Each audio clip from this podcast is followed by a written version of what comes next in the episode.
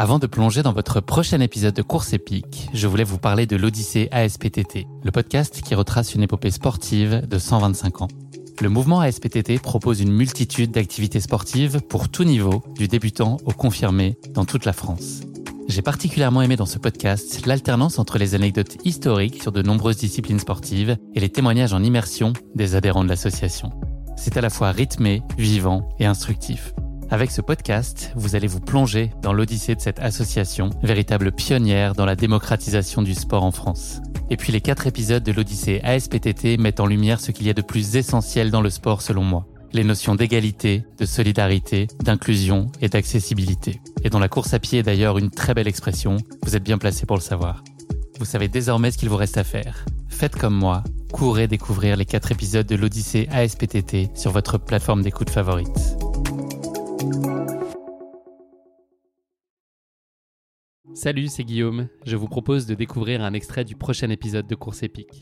Course épique, c'est chaque semaine un invité, une course, une histoire hors du commun. Je vous donne rendez-vous tous les mercredis pour découvrir un nouvel épisode et vivre une grande et belle histoire de course. Mais avant ça, place à un extrait de notre prochain épisode. Tout à l'heure, je parlais de. Tu, tu, tu, tu me disais qu'est-ce qui retient votre attention à l'équipe Explore, etc., etc. Je te disais, ben, ce sont les histoires, les pas de côté. On n'a pas forcément besoin d'être dans le sport de très haut niveau. Euh, John Kelly, il est euh, data scientist. Euh, c'est pas du tout un, athlète. Enfin, c'est un très bon athlète hein, par ailleurs, mais voilà, c'est pas un, il, n'en a pas fait son métier, même s'il a été un peu sponsorisé et tout. Mais c'est pas un athlète pro à 100%. et beaucoup de ceux qui terminent la Barclay sont pas des professionnels. ça, c'est le premier truc qui nous a un peu alerté, si tu veux. C'est-à-dire, euh, Alexis et moi, ça faisait euh, près de 10 ans qu'on couvrait euh, l'ultra trail ou le trail, et on avait été à plusieurs courses, on avait fait un peu le, tour de la question, si j'ai envie de dire, et surtout, on avait une base assez solide en termes de connaissance de ce sport. Et quand on regarde la liste des finisseurs de la Barclay, juste avant ou juste après cette Barclay 2017, hein, après plutôt, je pense, on connaît presque aucun nom. Il y en a peut-être un ou deux. Jared Campbell, par exemple, dont on connaissait euh, euh, le nom parce que c'est euh, le héros du film de Fabien Duflo dont on parlait tout à l'heure sur Intérieur Sport, et parce que c'est un mec qui a gagné la hard rock, des courses assez connues et tout. En dehors de ça, il y en avait très peu qu'on connaissait, et donc ça nous a un peu alerté, ça nous a intrigué. et puis surtout, on, parlait là de, John qui, qui, termine, et puis de ce, du héros maudit. Euh, qui lui ne peut pas terminer pour 6 secondes. Alors c'est un peu plus complexe que ça, mais les gens le verront dans le film. Et donc pour 6 secondes sur 60 heures, il ne peut pas, terminer cette course. En fait, ça nous a passionnés parce que ça, ça incarnait vachement bien ce qu'était un finisseur. Euh, et euh, quelle était la, cette espèce de ligne très friable sur laquelle on, marche quand on, on, est un prétendant à la Barclay. et d'une certaine manière, un peu comme un funambule, on peut tomber d'un côté comme de l'autre avec la même facilité. Hein, on peut tomber du bon côté et être finisseur, et puis malgré tout, ça peut être très complexe et, euh, tout peut aller très bien, mais finalement on bascule du mauvais côté.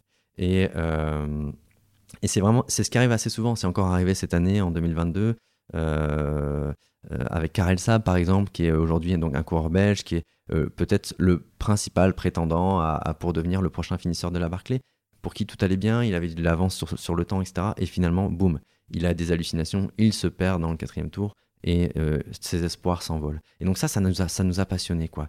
Euh, le fait de voir que on, marchait sur un fil et qu'on peut tomber euh, indépendamment, presque même du déroulé, de, des conditions climatiques, etc. Mais tout simplement par la gestion qu'on arrive à faire de sa course, de ses émotions, de sa fatigue, etc. On peut tomber d'un côté comme de l'autre.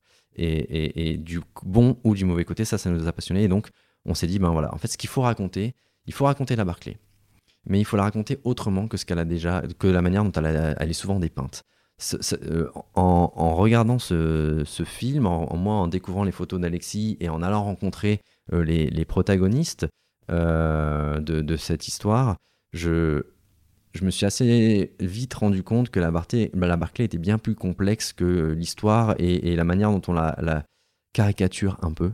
elle est souvent vue comme étant une sorte d'enfer, comme une course impossible, comme un défi que Laz prendrait plaisir à organiser pour voir des coureurs souffrir, etc., etc. Parce qu'en plus, il est très sarcastique. Euh, et en fait, c'est bien plus complexe que ça. C'est, pas du tout un enfer. Et là, ce n'est pas du tout une espèce de petit diable qui manipulerait comme ça les coureurs. En fait, c'est vraiment un défi très intelligent. Et d'ailleurs, le, profil des finisseurs euh, a fini par, le prouver d'une certaine manière quand on les a retrouvés. Euh, et on, sentait qu'il y avait une profondeur, qu'il y avait quelque chose qui était assez peu expliqué, qu'il y avait une moelle un peu inconnu ou en tout cas euh, invisibilisé euh, de, cette Barclay. Et, donc c'est derrière ça qu'on a couru aussi. donc derrière les finisseurs évidemment, mais on voulait raconter une autre histoire de la Barclay par le biais de ceux qui l'ont terminé. Finalement, on s'est dit qui est plus à même de parler de la Barclay, de raconter la Barclay que ceux qui l'ont terminé? C'est un, un, peu un, si tu veux, il y, a quelque chose d'un peu particulier habituellement dans le sport.